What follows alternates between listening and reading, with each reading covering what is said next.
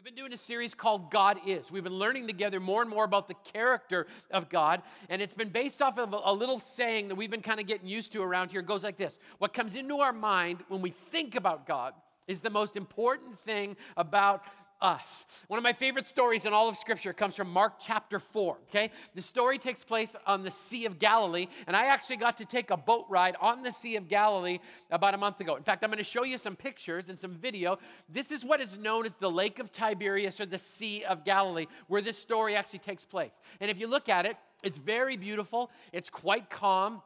And a lot of people would go, it doesn't look like that big of a lake. Okay, we're actually gonna get some close ups here so you can actually see it's very beautiful. It's a nice area, and we got an opportunity to go out on a boat. And even though it looks very calm, here's what you need to know more fishermen die on that lake than on the Bering Sea every single year. It's unbelievably dangerous. In fact, I talked to a fisherman. He says, if you're out on the water and you feel even a breath of air from what is known as Dog Canyon, you got about 10 to 12 minutes to get to shore, or you're going to be in an unbelievable amount of trouble. It's a dangerous place.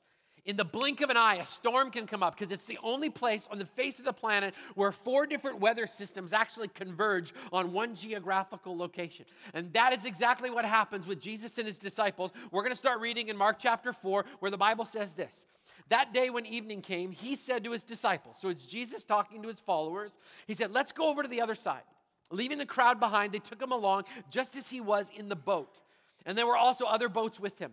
And a furious squall or a storm came up, and the waves broke over the boat so that it was nearly swamped. And Jesus was in the stern, sleeping on a cushion. Okay, so you can just imagine you're out on a boat, and all of a sudden a storm comes up. Let's make a storm. All right, here's what we're going to do. We got people sitting in eight different sections. Each of the sections, I'm going to point to you one at a time, and I'm going to give you something to do. Okay? We're going to start by rubbing our fingers together. Don't snap like the Saturday night crowd did, because that was awkward. Okay? We're going to start, and I'm just going to keep incorporating other groups. And whatever I point, when I point at you and show you to do something, I want you to do it along with me. And we're actually going to construct a rainstorm right here, so that we get an idea of exactly what happened with the disciples that day. Okay? You ready? So everybody's got to be really, really quiet. And we're going to start with the two back sections in the corner. Okay, adults, participate. okay, ready? Back two sections. Here we go.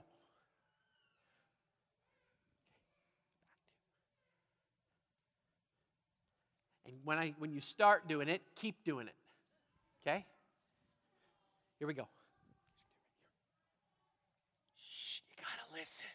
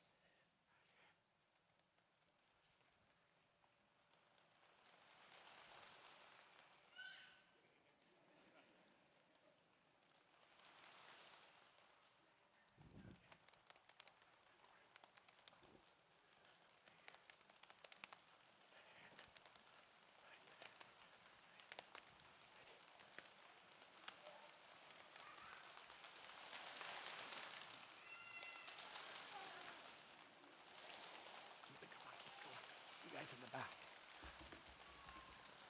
Right here.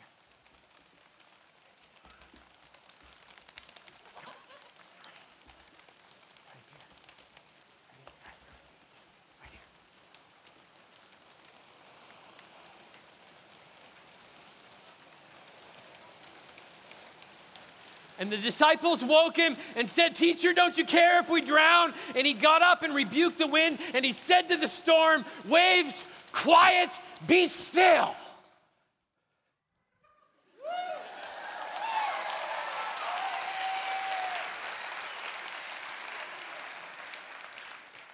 And then the wind died down, and it was completely calm. And he said to his disciples, Why are you so afraid? Don't you have any faith? They were terrified and asked each other, Who is this that even the winds and the waves obey? In that moment, we learn a very, very powerful truth about God that God is protective. Okay, if you've got an outline, kids, I want you to take it out and you can fill in the blanks as we're going along. God is protective. Okay, let's go back for a second. Did you hear the question the disciples asked? Teacher, don't you care that we drown? We all have those questions, don't we? God, don't you care that I'm failing algebra?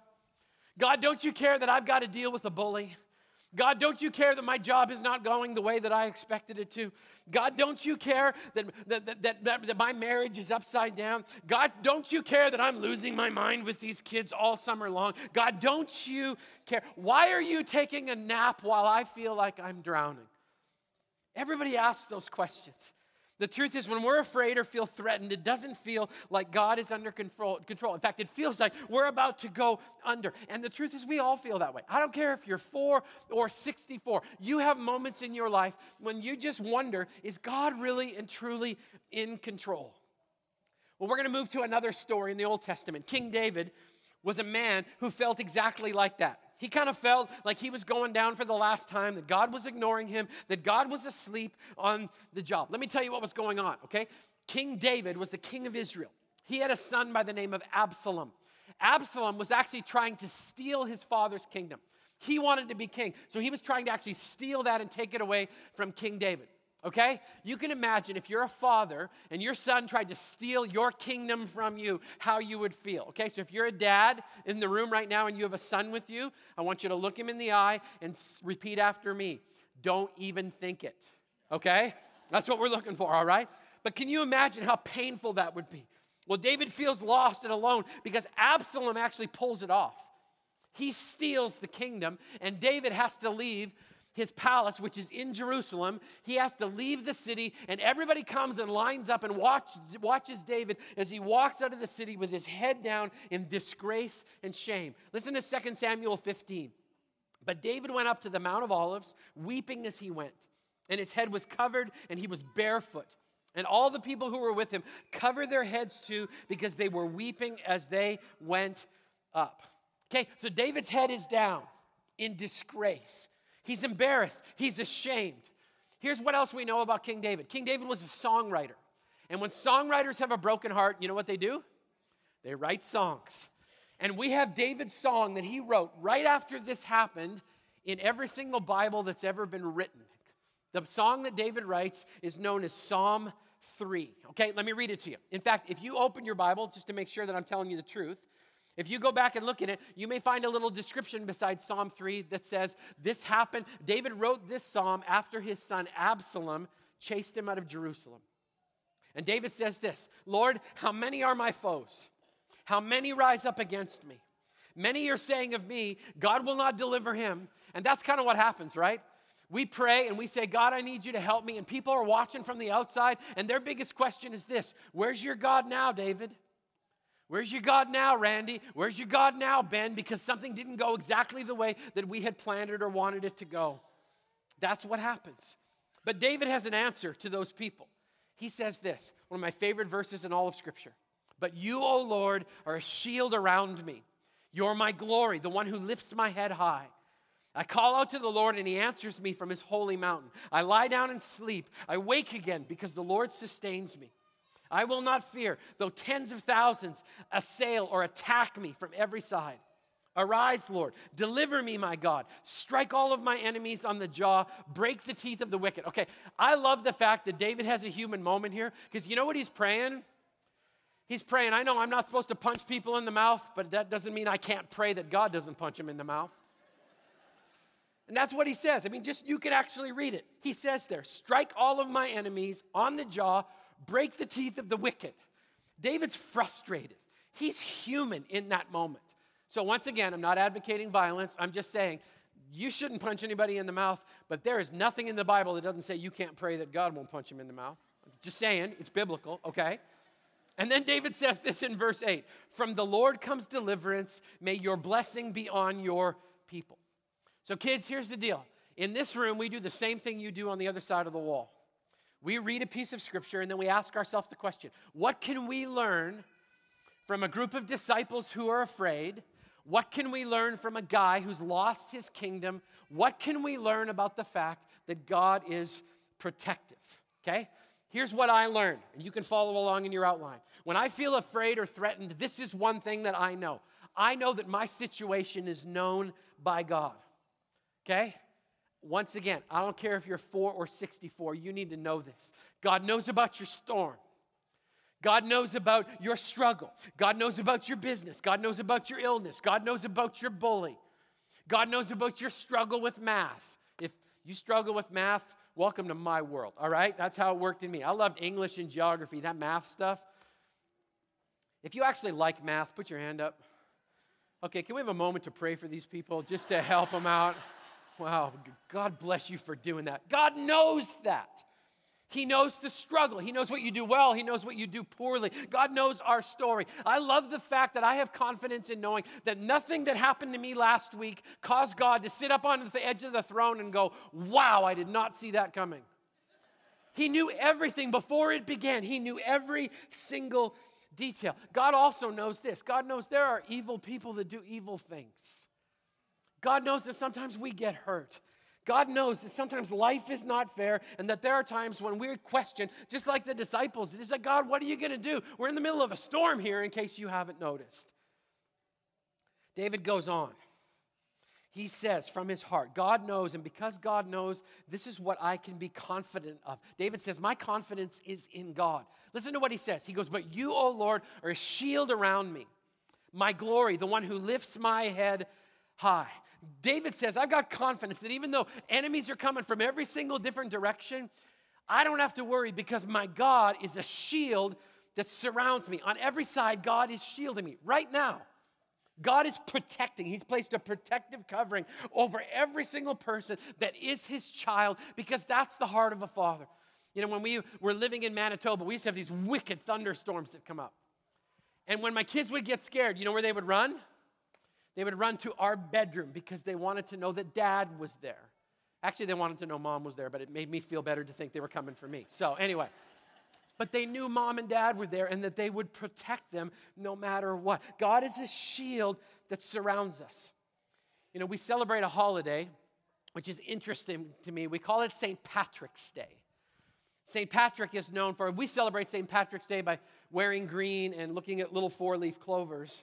And some of the adults in the room do things they're not supposed to do on St. Patrick's Day, just saying. Um, and the truth is this St. Patrick was an unbelievably passionate follower of Jesus. He loved God with his whole heart, soul, mind, body, and strength. And on the inside of the breastplate that he wore, because he was actually a warrior, on the inside of that breastplate were etched these words in the steel Christ ever with me, Christ before me, Christ behind me. Christ within me, Christ beneath me, Christ above me. Christ to my right side, Christ to my left side, Christ in his breadth, Christ in his length, Christ in his depth, Christ in the heart of every man who thinks of me, Christ in the mouth of every man who speaks to me, Christ in every eye that sees me, Christ in every ear that sees Christ in every ear that hears me. God is a shield. He's completely encompassing us. And because of that, once again, I don't care if you're 4 or 64. If God is for you, who in the world could possibly be against you? David goes on and then says, He says, God is not only my shield, God's my glory.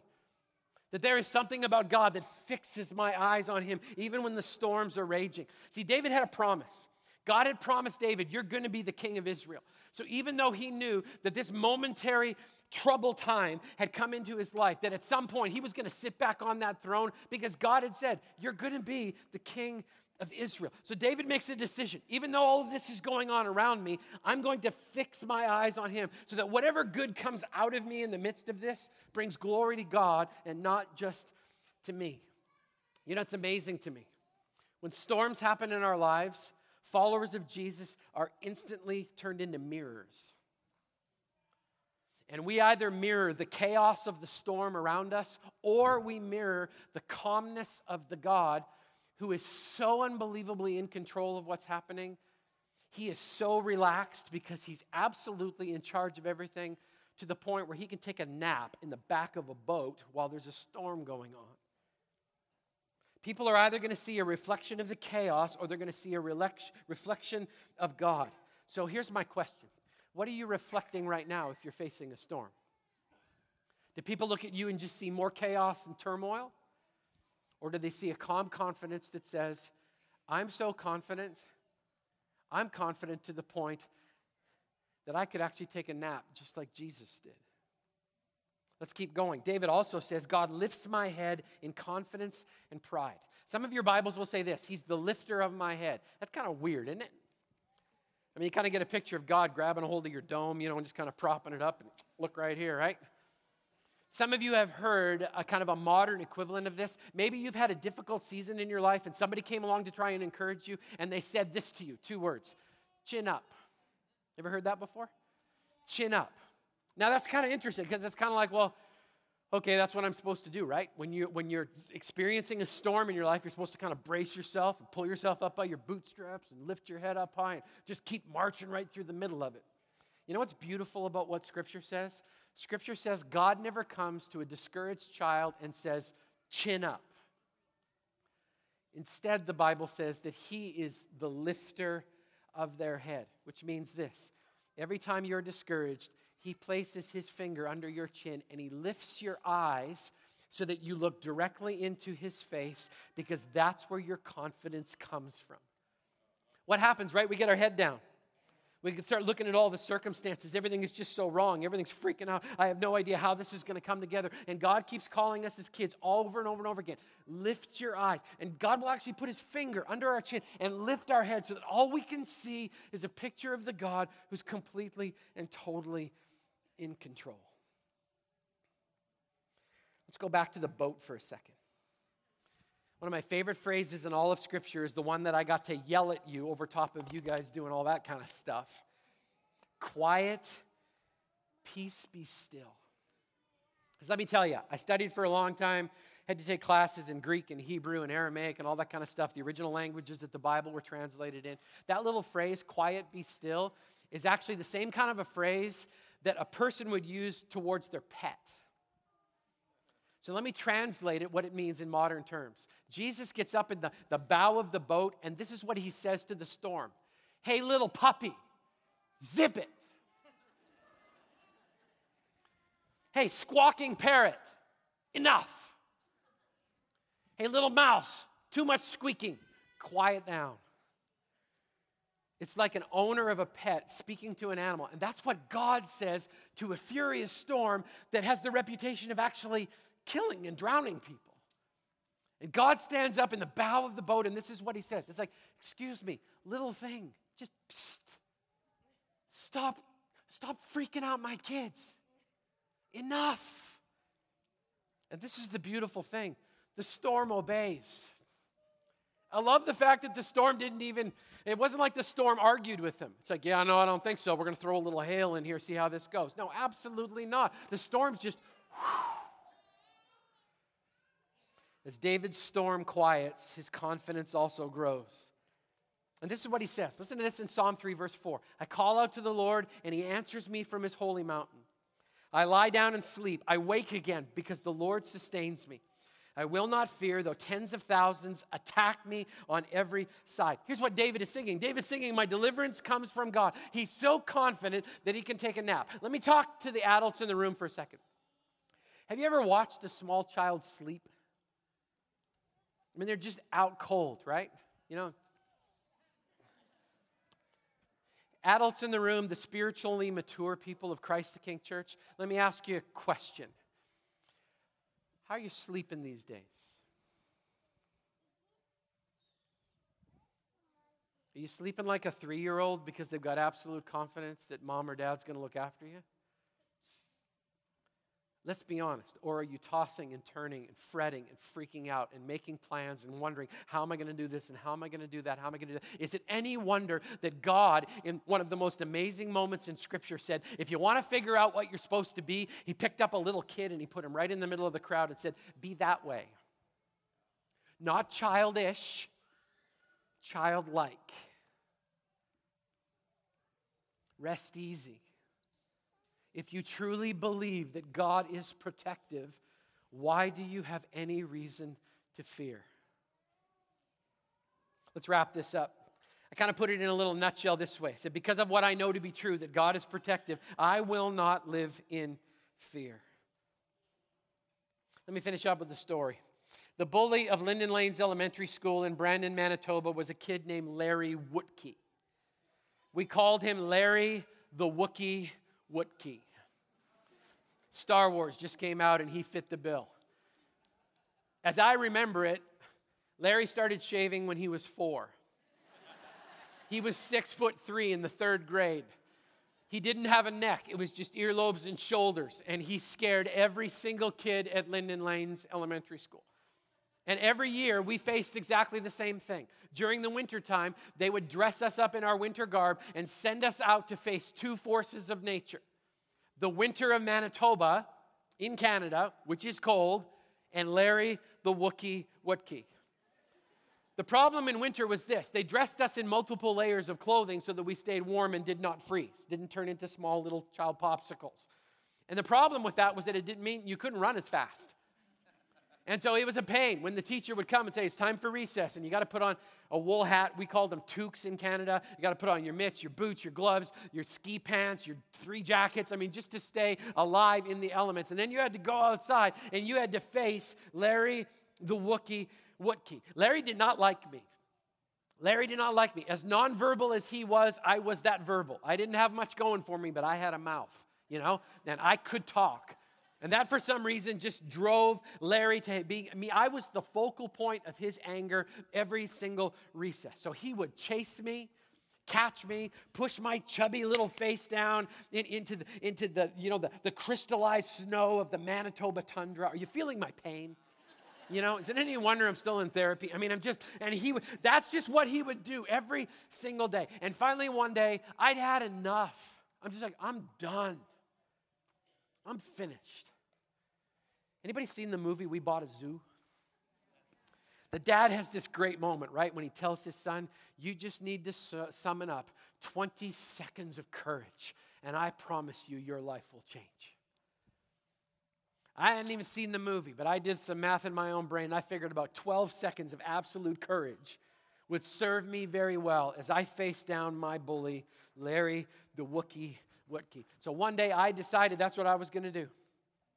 He came after me at recess, and I turned around and said, Larry, we're not doing this anymore.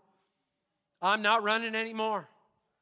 I, I, I, I, I, I'm just done.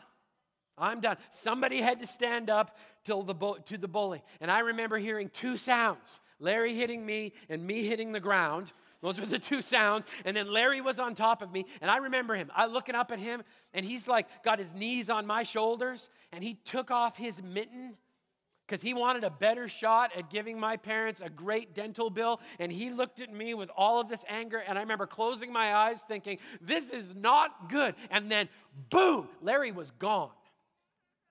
He's just gone. And I'm, you know those moments when you're kind of waiting for something and it doesn't come? All of a sudden, I realized somebody had intervened. Somebody, another kid, had come and had literally flying tackle blocked Larry right off of me. And I was so touched and so moved until I saw that it was my sister.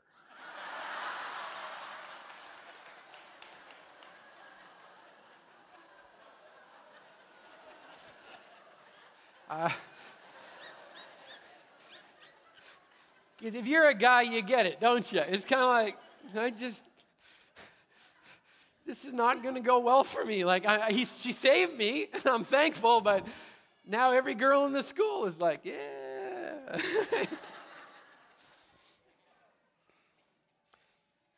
I remember all of the nights that I prayed that God would help me with my bully.